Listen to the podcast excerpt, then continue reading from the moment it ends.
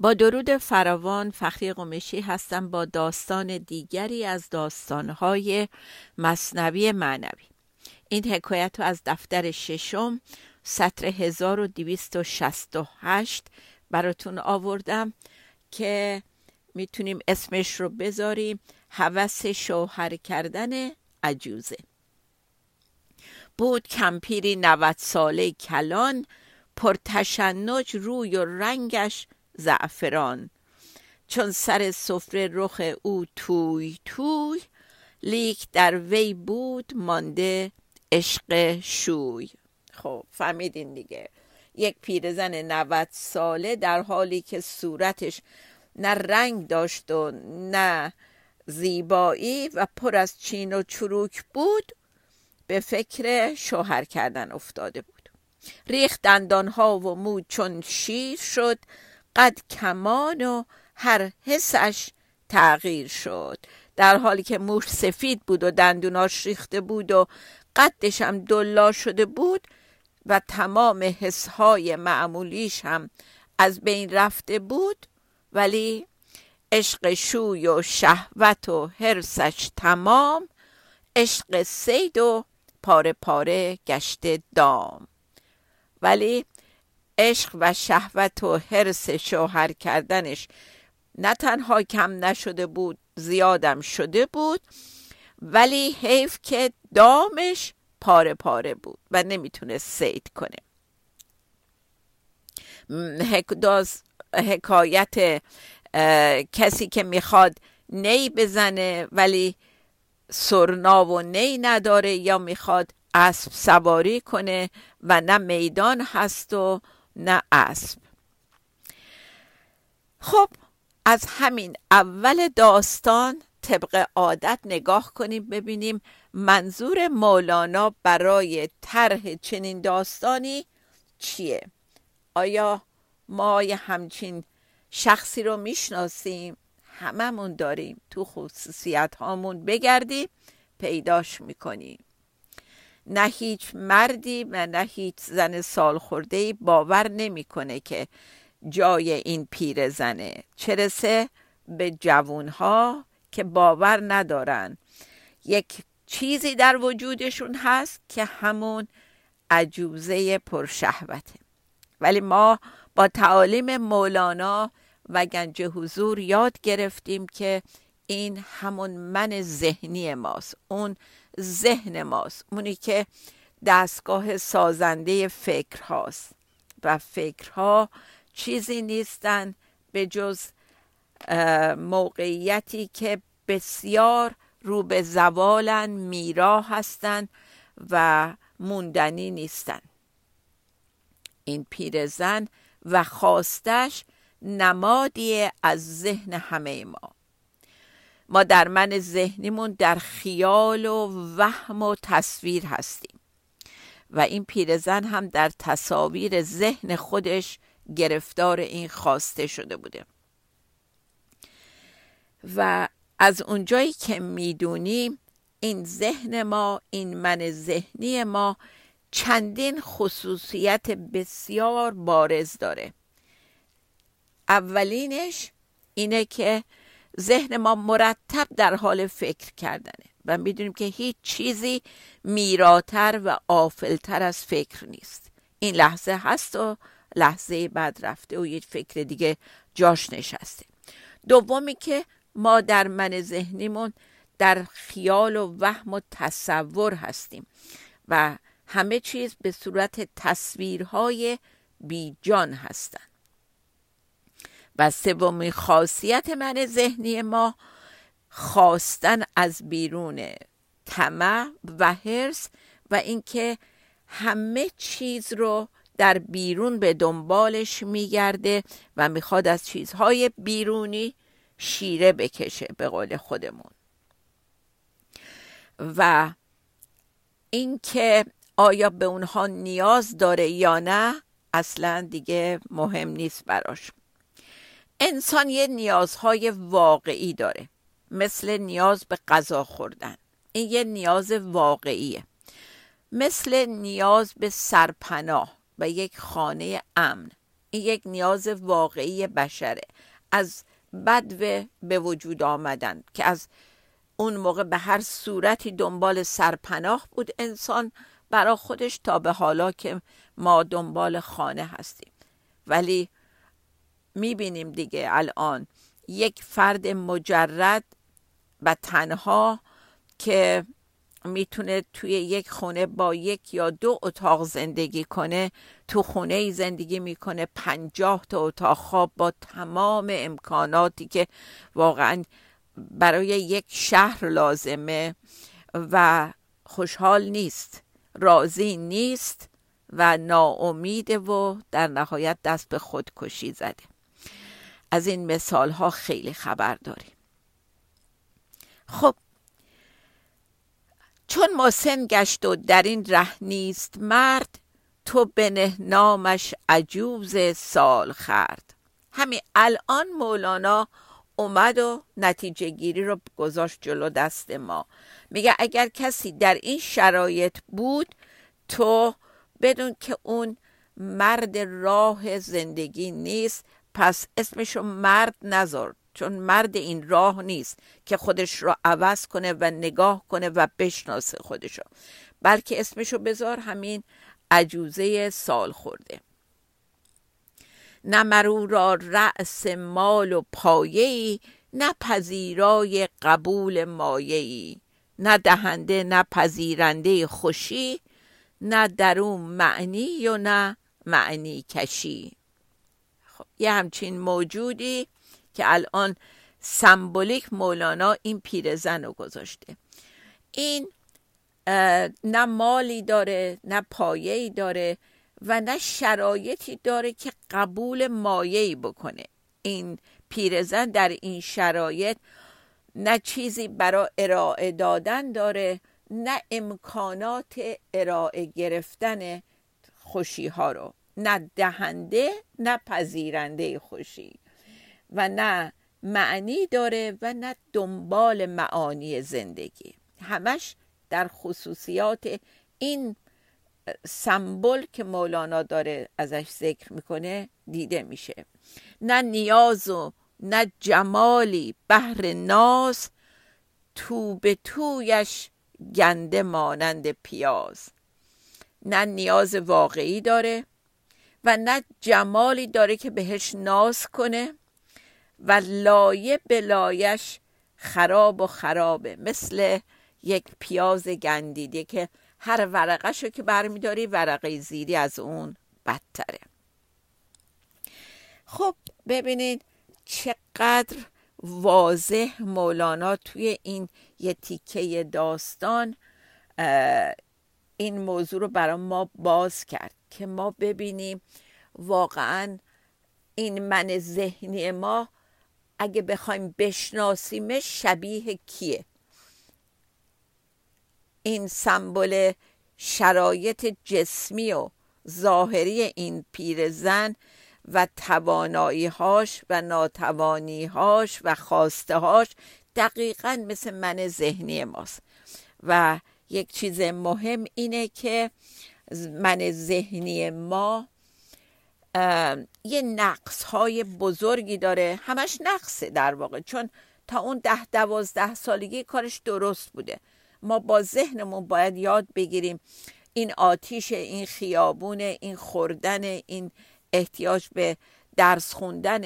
ولی تا ده دوازده سالگی دیگه مسئولیت چه انجام میده؟ بعد از اون اگر باهاش بمونیم خرابکاری می‌کنه.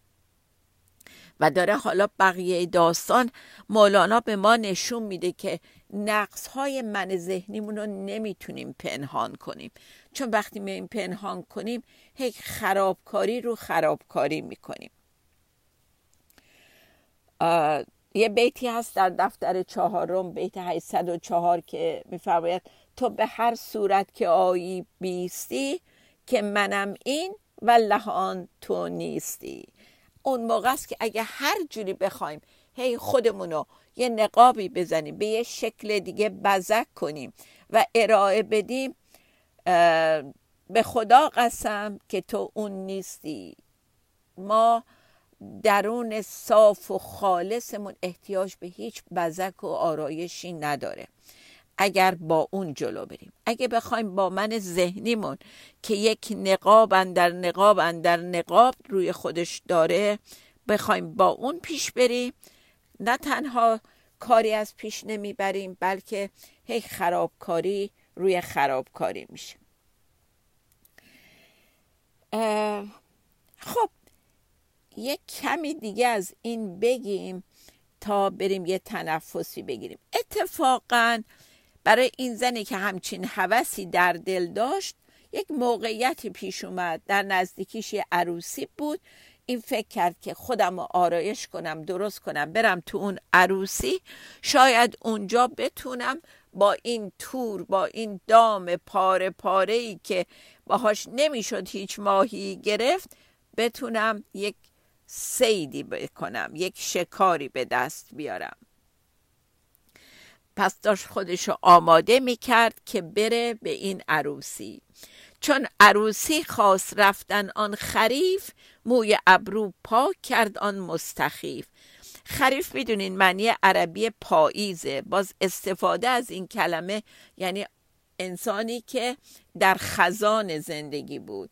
این وقتی تصمیم گرفت بره عروسی با این خصوصیت هایی که داشت شروع کرد موهای ابروش رو برداره ترتمیز خونه خودش رو و آماده بشه که بره عروسی. پیش رو آینه بگرفت آن عجوز تا بیارایید رخ و رخسار و پوز.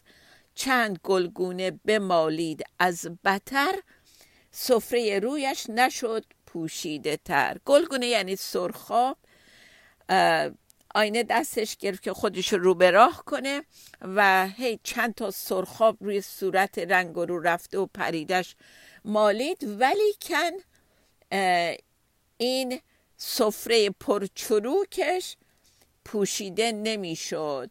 این بدترم با طی دسته داره چون شما نوشته جلوتون نیست. یعنی از شادی با خوشحالی شروع کرد صورت سرخاب سفیداب کرد. ولی اونا جواب نمی‌داد و چیزی رو نمی پوشون.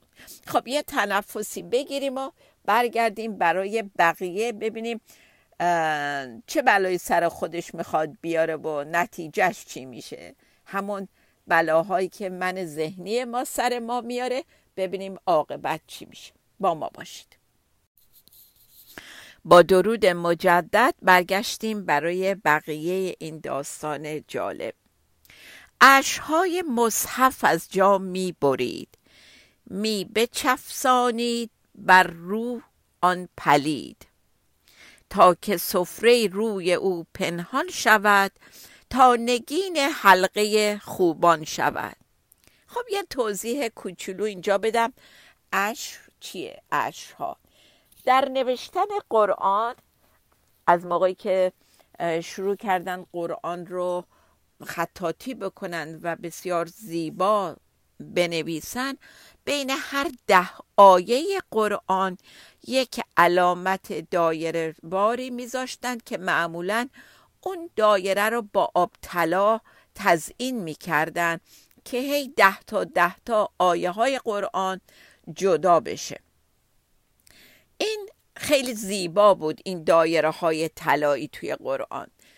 این پیرزن وقتی دید سرخاب کار نمی‌کنه شروع کرد رفت قرآن رو آورد و این اشها رو می‌برید از بین هر ده تا آیه و میچسبوند روی صورتش روی اون لکا پیسای صورتش رو اون چین و چروکا تا که یادتون اون اول گفتش که صورتش مثل یه سفره چروک بود. قدیما سفره ها پارچه ای بود دیگه.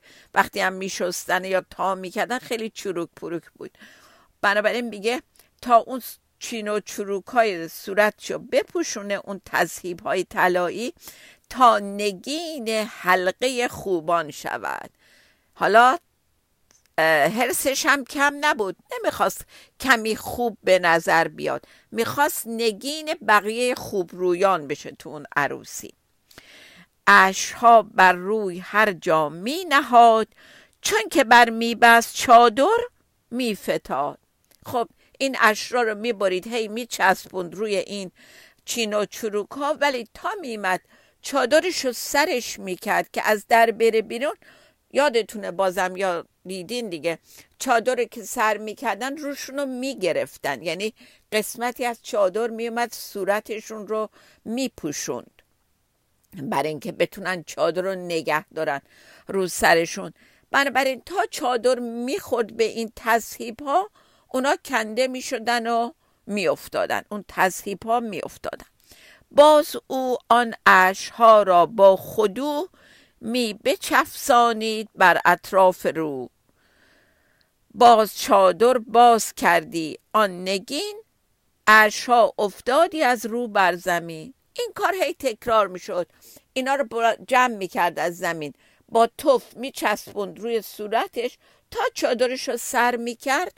چادر که می‌خورد به این تهذیب های تصحیب های طلایی رنگ اونا از صورتش کنده می‌شد و میافتاد. چون بسی می‌کرد فن و آن میفتاد گفت صد لعنت بر این ابلیس باد. یا گفت صد لعنت بر آن ابلیس باد. وقتی که خسته شد از بس که این کار رو هی تکرار کرد با عصبانیت گفت لعنت بر شیطون. این چه داستانیه؟ تا میام را بیفتم اینا کنده میشن میفتن. تا این لعنت و فش رو به شیطان داد شد مصور آن زمان. ابلیس زود گفت ای قهبه قدید بی ورود. وقتی که شیطون رو فش داد شیطون ظاهر شد. برگشت شروع کرد فشش داد. حرفای بد بهش گفت. گفت ای فلان فلان شده گوشت خشکیده نادرست. بهش اینجوری شروع کرد صحبت کرد. من همه عمر این نیندیشیدم. نه جز تو قهبه این دیدم. گفت من اسمم شیطونه.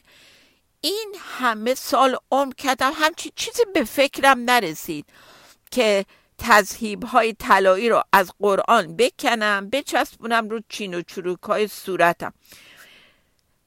اصلا به جز از تو از هیچ فلان فلان شده ای من همچین کاری ندیدم. تخم نادر در فضیحت کاشتی. در جهان تو مصحفی نگذاشتی. یک کاری کردی تو در فضاحت و بدی که تا حالا هیچ کس نکرده بود. اصلا تو تخم فضیحت و بدی رو بنیان گذاشتی کاشتی. و با این کارت با این کاری که کردی که اینا رو میبریدی از قرآن اصلا دیگه تو قرآنی تو دنیا باقی نگذاشتی. یعنی از ظاهر قضیه اول همه قرآنایی که دورورش بود این پیرزن رفته بود اینا رو کنده بود از توش. قرآن رو تیکه تیکه کرده بود. ولی در واقع می‌خواد مولانا یک پیغام دیگه ای بده. توی قرآن چی هست؟ پر از چیزهای خوب پر از معنا پر از عشق پر از همه چیزهای خوب. میگه تو با این کار زشت و فضاحت بارت ریشه هر چیز خوبی هم بود در دنیا کندی. یعنی در ظاهر قرآنا رو پاره کردی ولی در واقع داره میگه ریشه چیزای خوب هم از بین بردی. صد بلیسی تو خمیسن در خمیس. ترک من گو ای عجوز دردبیس. حالا اتمام حجت می‌کنه شیطان باهاش. میگه تو صد شیطانی یعنی من اگه یه شیطونم تو صد تا شیطونی. اینقدر از من مکارتری. خمیسن در خمیس. خمیس یعنی لشکر. حالا چرا این کلمه خمیس معنی لشکر رو میده؟ در قدیم که لشکر کشی می‌کردن تو جنگ ها چیدمان سربازها یک شکل خاصی داشت. شبیه یک پرنده بزرگی می ایستادن اینا کنار هم. در پنج موقعیت. اگه یه پرنده ای که پرهاشو باز کرده باشه یه سری داره دو تا بال یک بدن و یک دم. لشکریان رو به این شکل آرایش می‌دادن روی زمین که وقتی دشمن حمله می‌کرد این پرنده یعنی این سربازایی که رو شاخ پرنده بودن رو اون تیکه بالهای پرنده بودن بالشون رو باز می‌کردن میامدن دور این لشکر دشمن که الان از روبرو از سر این پرنده وارد شده حلقه می‌کردن. یعنی دو تا بال میومد یک دایره درست می‌کرد. می‌تونین مجسم کنین یا نه. به هر حال و لشکر دشمن محاصره می‌شد اون وسط. برای همین به این نوع لشکر آرایی یا به لشکر کلا می‌گفتن خمیز حالا میگه تو ای پیرزن به اندازه صد تا شیطان و ابلیس مکاری به اندازه لشکر در لشکر. و آخر بهش میگه ترک من گوی. اصلا از دورور من برو کنار ای گند پیر. در دبیس یعنی ای گند پیر. که من از تو میترسم. تو دیگه اینقدر رو دست من بلند شدی. خب همینجا دوباره برگردیم به خودمون. واقعا من ذهنی ما به همین بدیه که الان شیطان داره توصیف می‌کنه. و اون داستان خرس یادتونه دیگه. ولی ما باش چجور دوست شدیم. عیباشو نمی‌بینیم. حتی سعی می‌کنیم با همین این تکه های عشر طلایی عیبای من ذهنیمون رو بپوشونیم. باز یه بیت دیگه داره اینجا راجع به همین کار این پیرزن. میگه چند دزدی اش از علم کتیب تا شود رویت ملون همچو سیب. بازم حالا یا مولانا داره میگه یا شیطان داره به این پیرزن میگه چقدر می‌تونی این اشها رو از کتاب از قرآن بکنی و بدزدی تا صورت خودتو اون روی ملون چند روتو مثل سیب خوشگل کنی؟ ملون یعنی رنگ وارنگ ولی منفی یعنی خیلی تو در تو یک فن و حیله داری. تا کی می‌تونی اینها رو بدزدی و خودتو زیبا نشون بدی مثل یک سیب قشنگ نشون بدی. حالا بیت بعدی دقیقا رو به خودمون می‌کنه مولانا. میگه چند دزدی حرف مردان خدا تا فروشی و ستانی مرحبا. من که هی ابیات قشنگ مولانا مرد خدا رو میارم می‌خونم باهاش شروع می‌کنم پوز بدم بفروشم خودم و با این ابیات. همیشه با رنگ رخسار نمیفروشیم. با ادای آدم معنوی بودنم سعی می‌کنیم خودمون رو به مر... مزنه فروش بگذاریم و ستایش بخریم مرحبا بخریم. میگه میفروشی و می‌خری چی رو؟ مرحبا رو.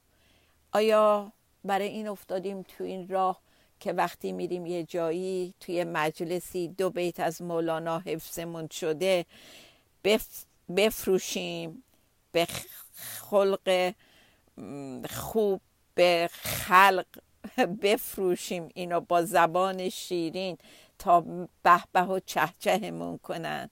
ایشالله که برای این تو این راه نیفتادیم. عاقبت چون چادر مرگت رسد از رخت این ها اندر فتد. حالا اون چادره که اونجا می‌گفت پیرزن سرش می‌کرد اینا میافتاد. چادر ما چادر مرگه چون که آیت خیز خیزان رحیل کم شود زان پس فنون قال و قیل. وقتی دیگه یواش یواش وقت رفتنمون میشه دیگه از این فن و ترفندهایی که با حرفای قشنگ با صدای قشنگ با قال و قیل می‌خوایم فضل فروشی کنیم دورانش سر میاد. عالم خاموشی آید پیش بیست یعنی بیست. عالم خاموشی آید پیش در راه داریم خاموش میشیم کمتر. همینجا بیست. وای آن که در درون انسیش نیست. وای آن که وای به حال اون که در درونش با خدا انسی برقرار نکرده. سیقلی کن یک دو روزی سینه را دفتر خود ساز آن آینه را. ای عجوزه چند کوشی با قضا؟ نقد جو اکنون. رها کن ما مزا. چون رخت را نیست در خوبی امید خواه گلگونه نه و خواهی مدید. مدید یعنی مداد خواسته بر وزن امید باشه. وقتی امیدی به درست کردن ظاهرت نیست چه با سرخاب چه با مداد و سرمه بنابراین رها کن این که بخوای با عاقبت خودت که عاقبت همه ماست و پیری و رفتن نجنگ این مامزا این گذشته رو ول کن و به الان فکر بکن و الان واقعیت و سیقل شدت مهمه نه اون من ذهنی پر ادا و اصولت. تا داستان دیگه شاد و بی توقع بمانی شاکرم پس صابرم کن ای رفیق. خدا نگه